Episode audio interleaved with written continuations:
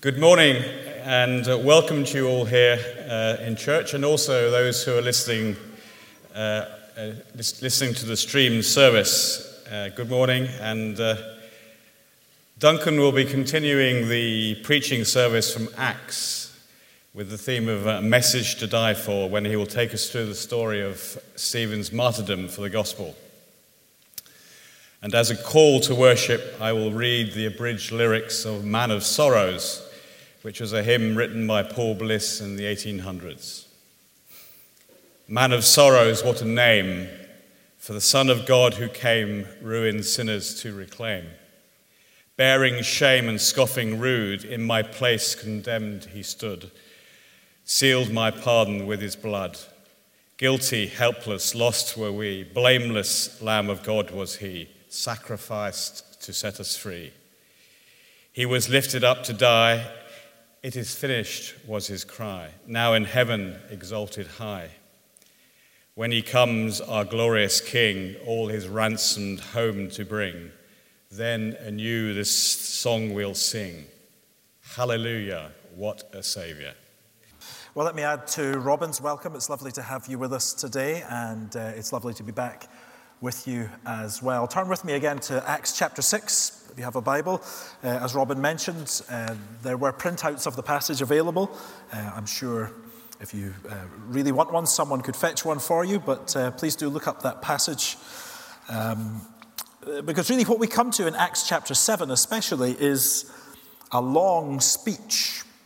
And there's lots of speeches in the book of Acts, but this one in Acts 7 is the longest by some margin. And it tells us that this is a significant moment in the life of the church. Luke, who writes the book of Acts, he gives it so much space. That in itself tells you this is significant. This day marked a new era, as we'll see in coming weeks. A painful one, but a fruitful one.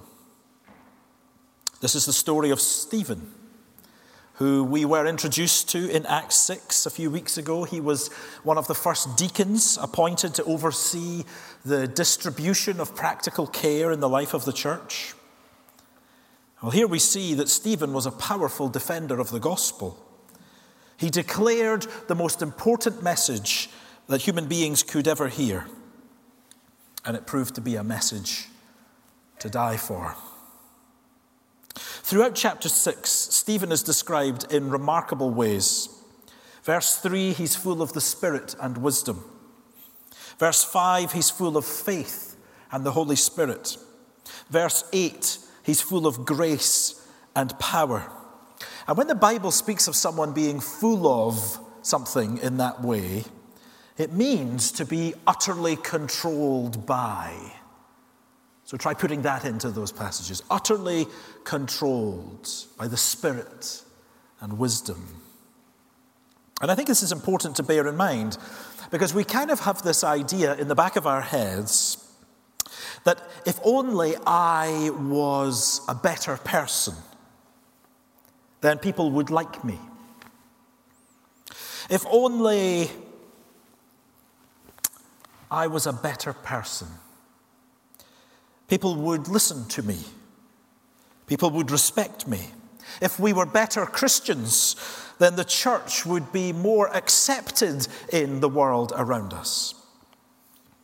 Stephen's experience here shows us that following Jesus can get you in trouble. Following Jesus can get you in trouble.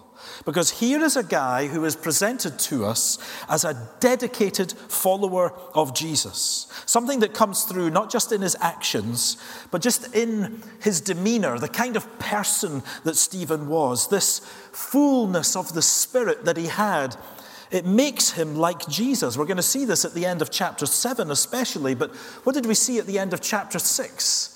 His face, it seemed to shine like an angel, as if he had been in the very presence of God. And in a sense, it shouldn't surprise us, but it does, doesn't it? Following Jesus can land you in trouble. After all, Jesus was rejected He was falsely accused. He was brutally treated. He was murdered. Why wouldn't it be the same for those who follow him? Well, we see that even in Jerusalem, where this takes place, Jerusalem, the place where the temple was, this great center of the Jewish religion, Jews belonged to synagogues. They were local places of worship. And it seems that Stephen's synagogue was the one mentioned here in verse 9, this synagogue of the freed men. Probably called that because originally, whenever it was founded, it was made up of freed slaves. Synagogue of the freed men. Well, since becoming a Christian, Stephen didn't cut himself off from these Jews who he shared synagogue with. No, he took the message of Jesus to them. He shared it there. But it created a problem. Do you see that in verse 10? They could not withstand the wisdom and the spirit with which he was speaking. As we're going to see, Stephen was a man who knew his Bible.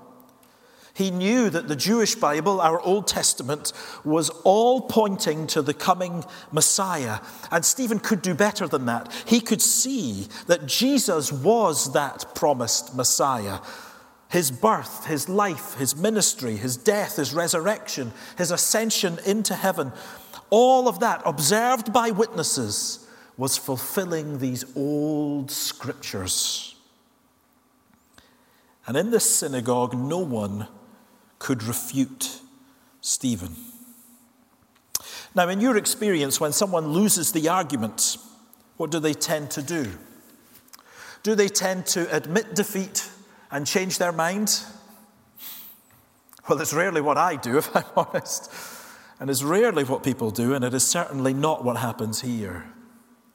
They hold their line, and instead they try to win by other means. They try to cancel Stephen, and they do so with dishonesty. They bribe these false witnesses to speak against him, and they bring serious charges. You see them in verse 11. We have heard him speak blasphemous words against Moses and against God. Now bear in mind, the penalty for blasphemy was death.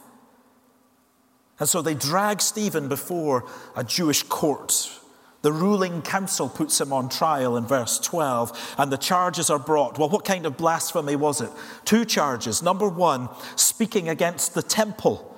That's what this holy place is, saying Jesus would destroy it.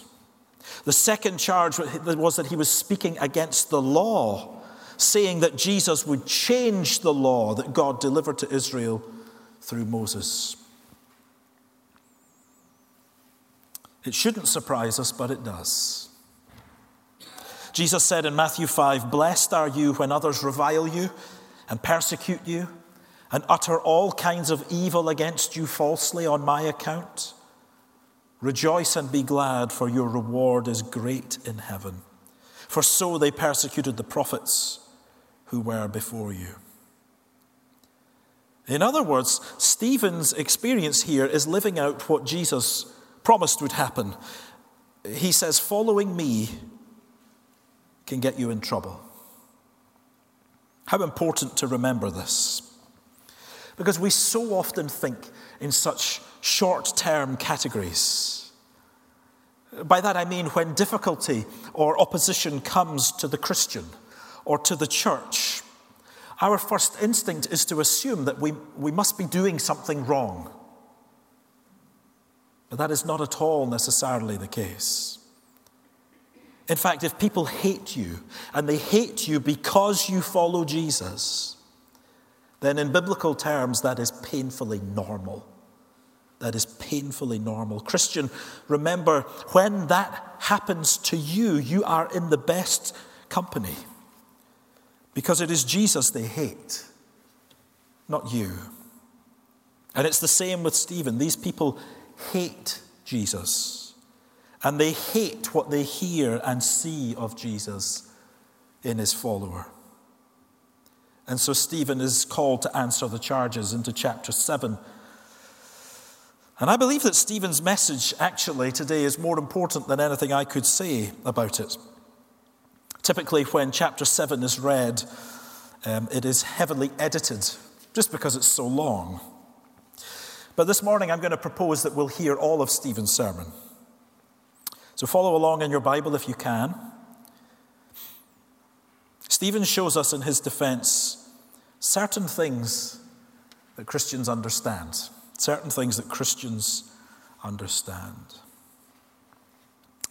Acts chapter 7, the high priest said, "Are these things so?"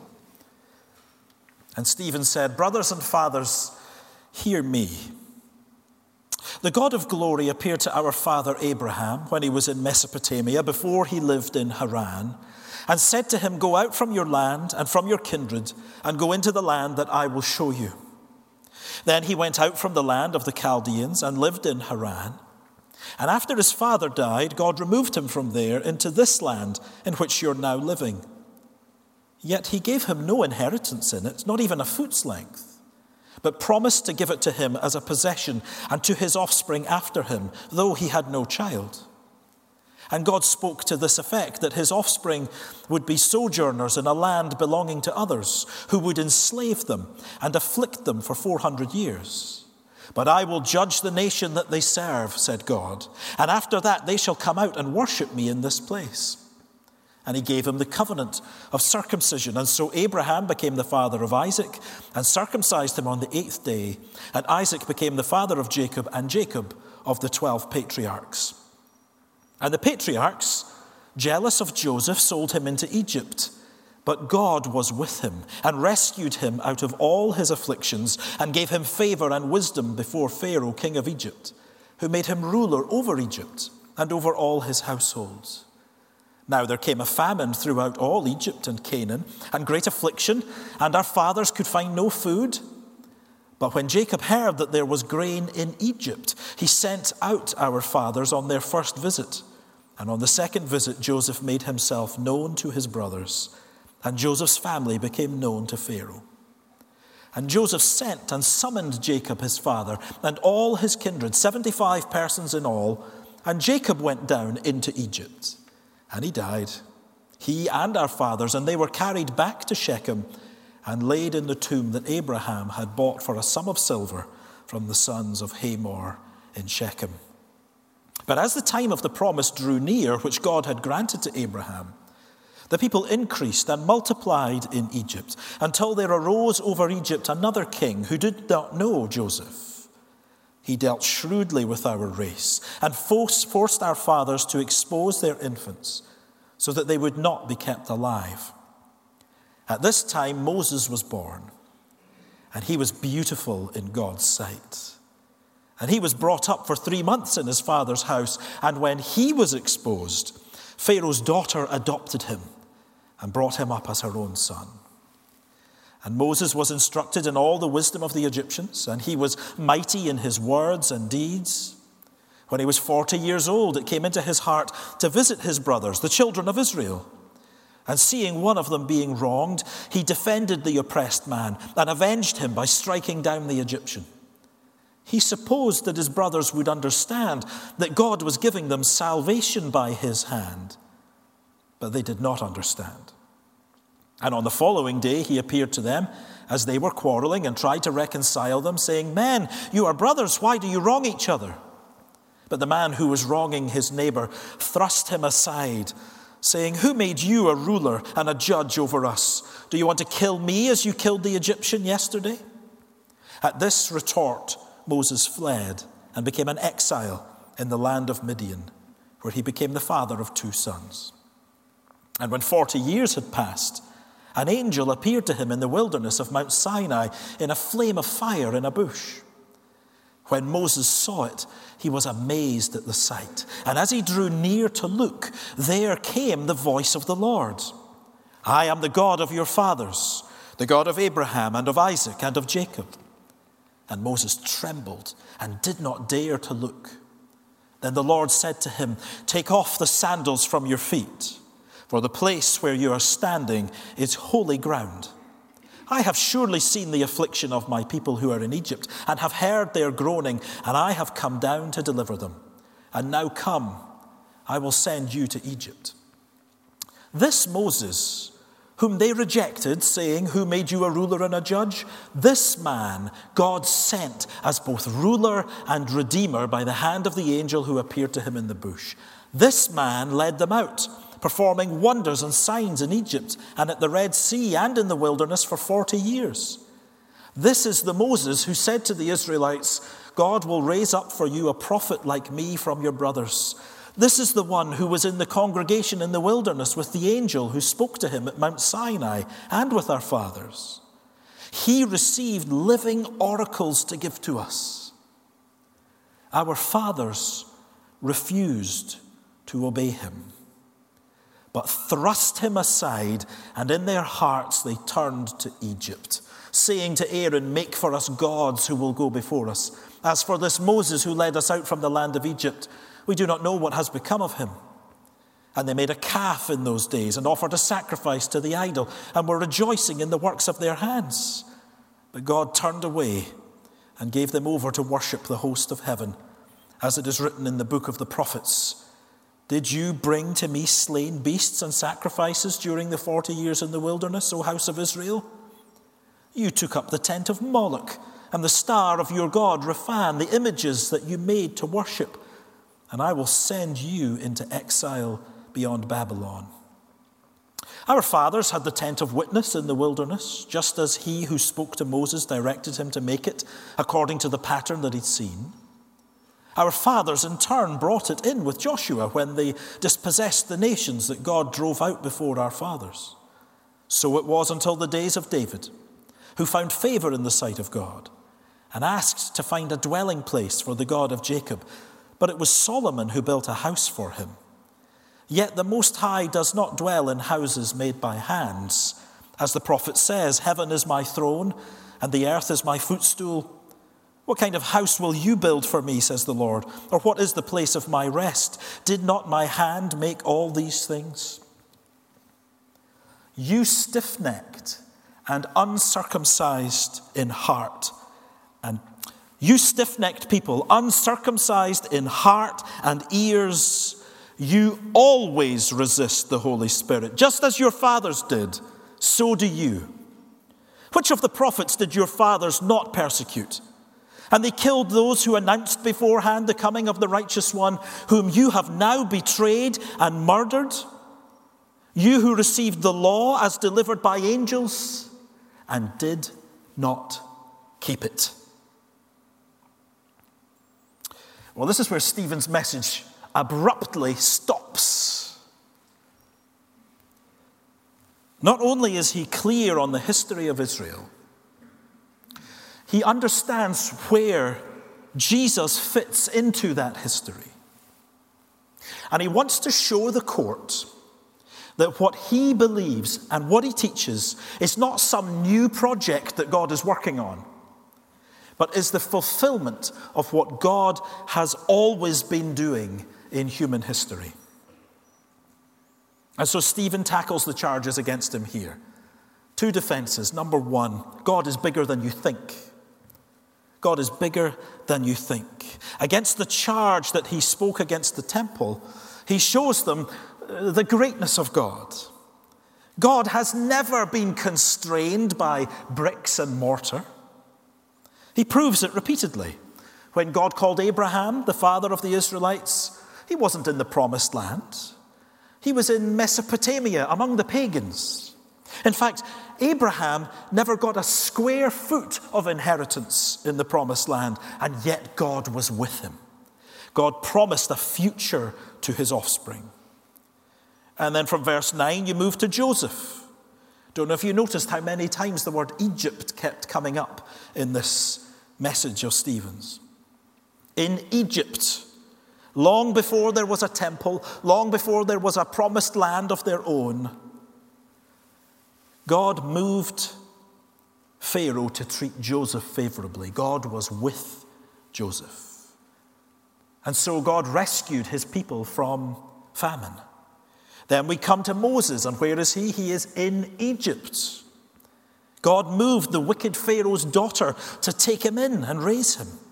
Even when Moses fled from Egypt, he was in the wilderness of Midian, and God met him there in a burning bush.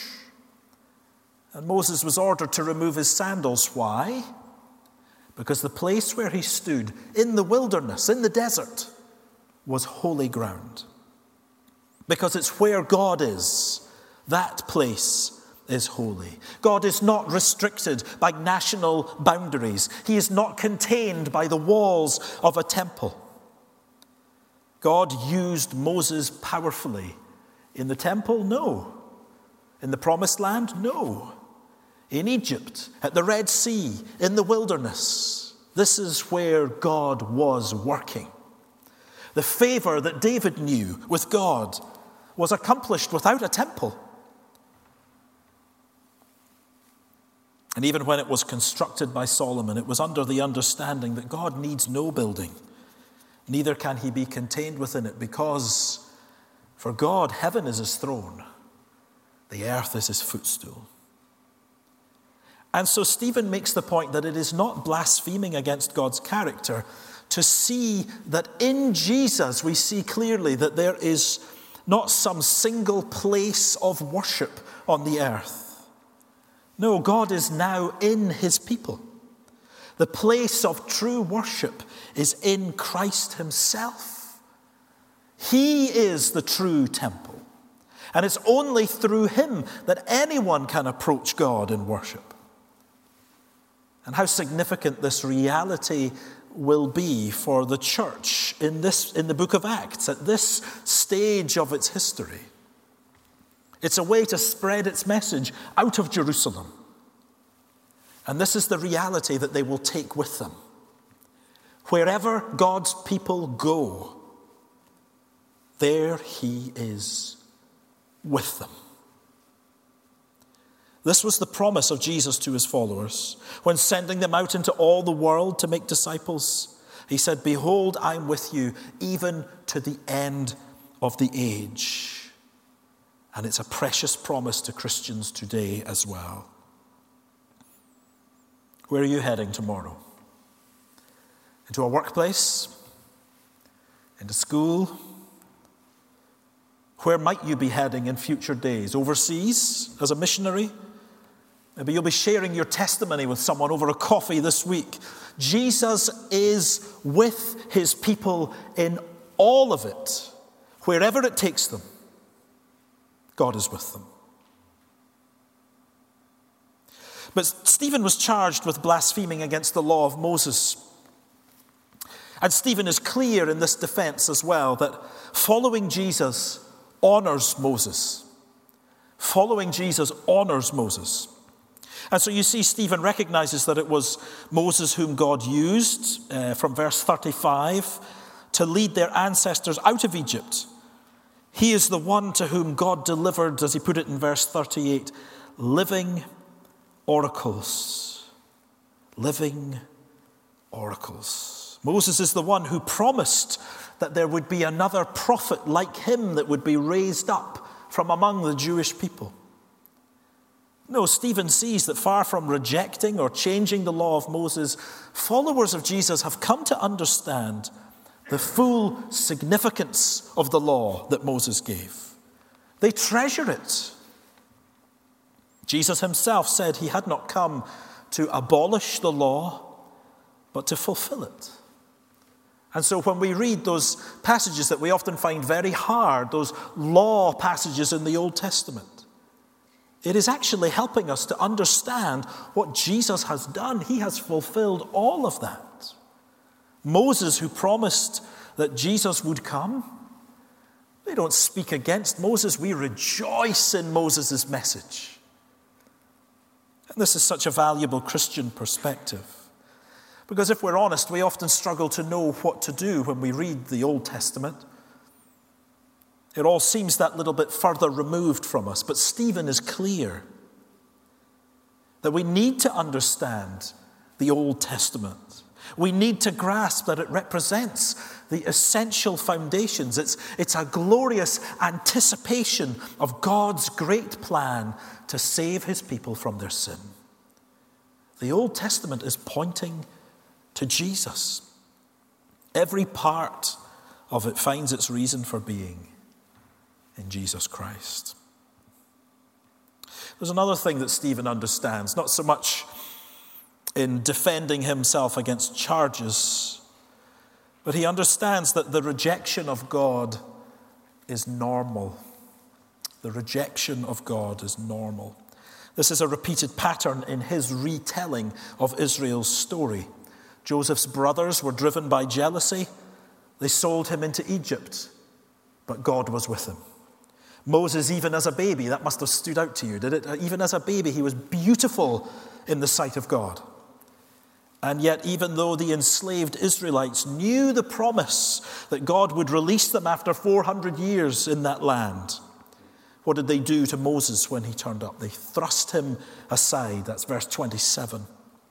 And they said to him, "Who made you a ruler and a judge over us?" And yet still God used that Moses, whom they rejected, to save them. Even after that, when God gave his law through Moses, verse 39, our fathers refused to obey him and thrust him aside. The prophets who were sent from God to call Israel back to God. Stephen's getting to the end of his sermon, verse 52. Which of the prophets did their fathers not persecute? Rejection of God is normal. Indeed, these religious leaders who've put Stephen on trial,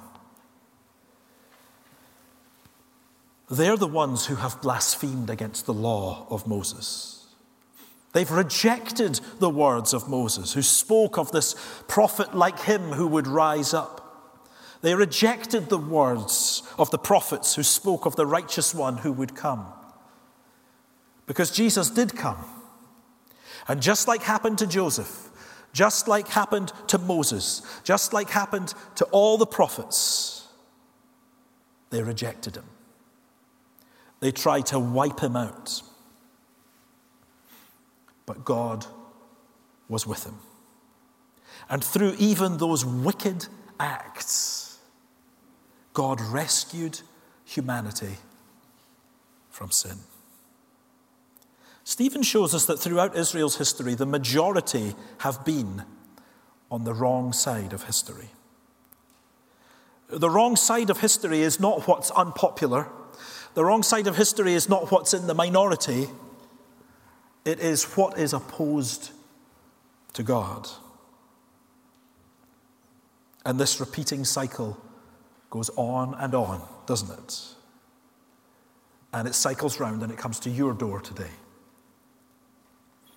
Stephen tells us in his speech here that Jesus Christ is the centerpiece of all of human history.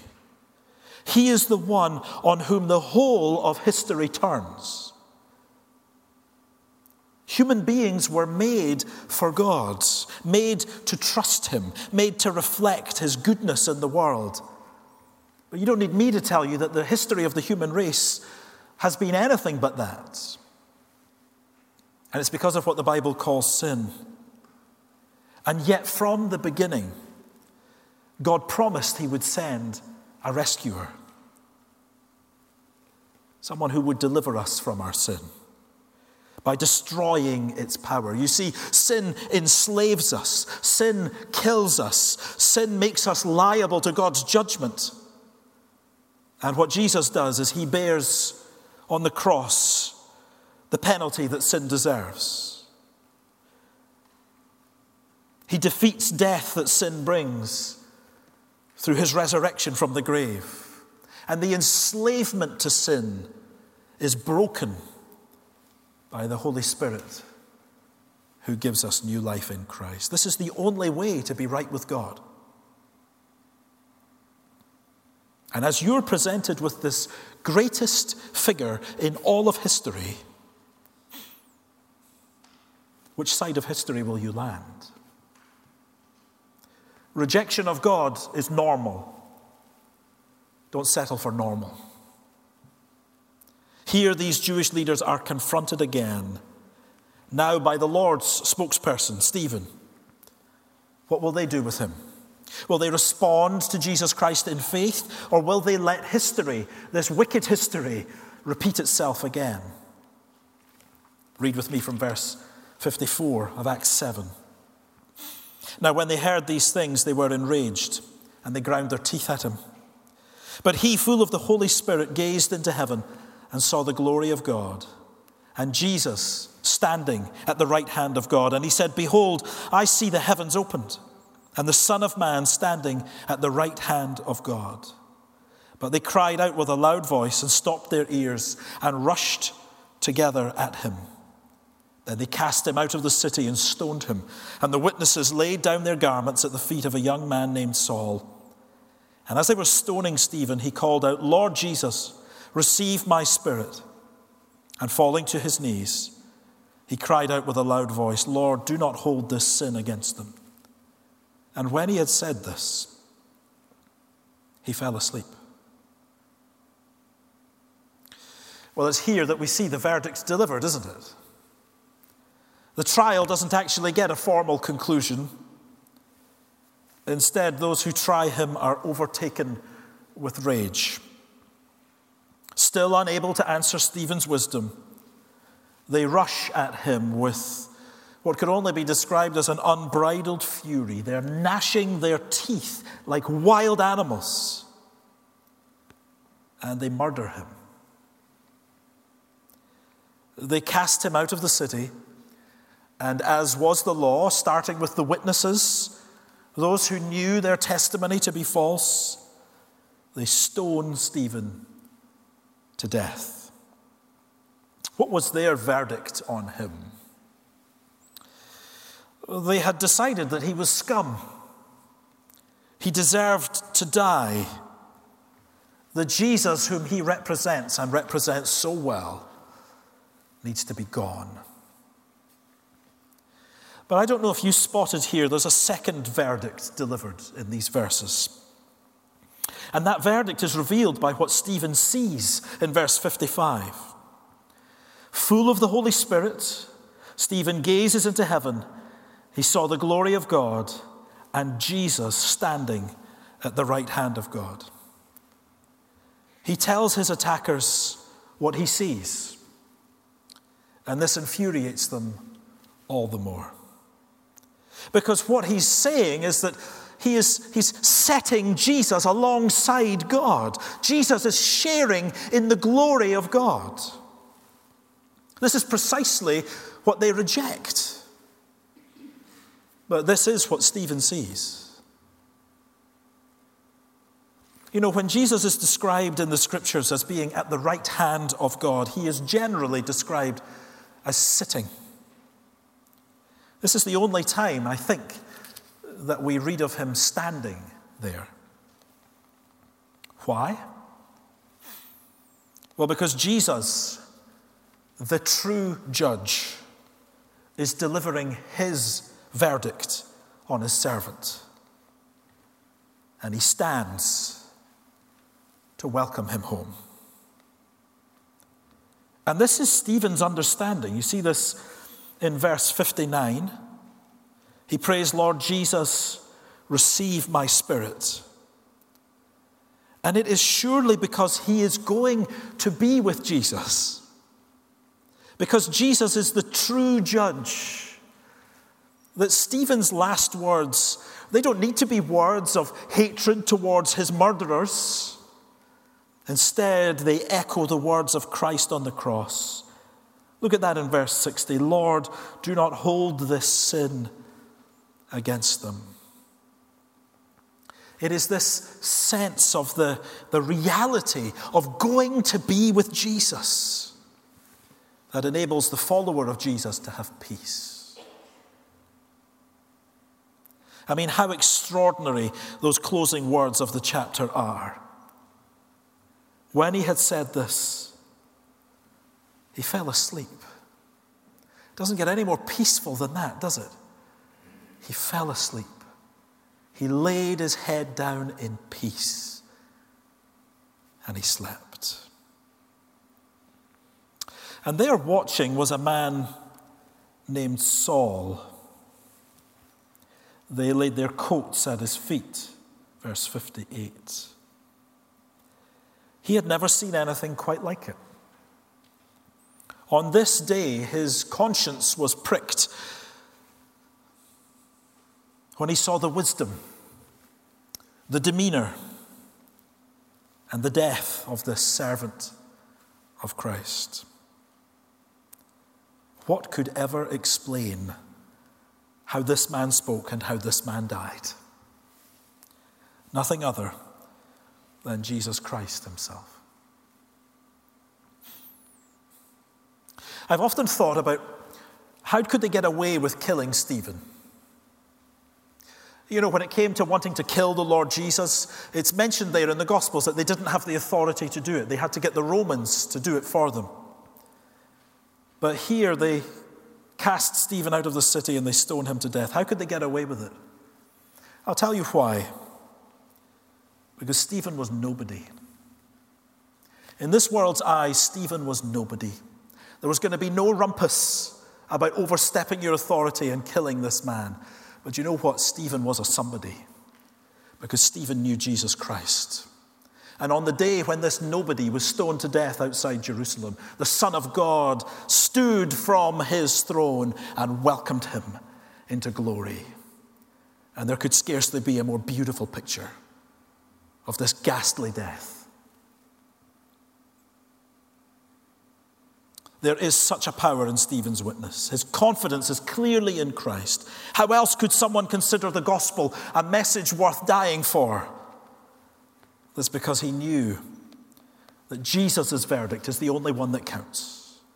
Even in the turmoil of the world all around us, Jesus is the one fully in control. And he keeps those who belong to him forever.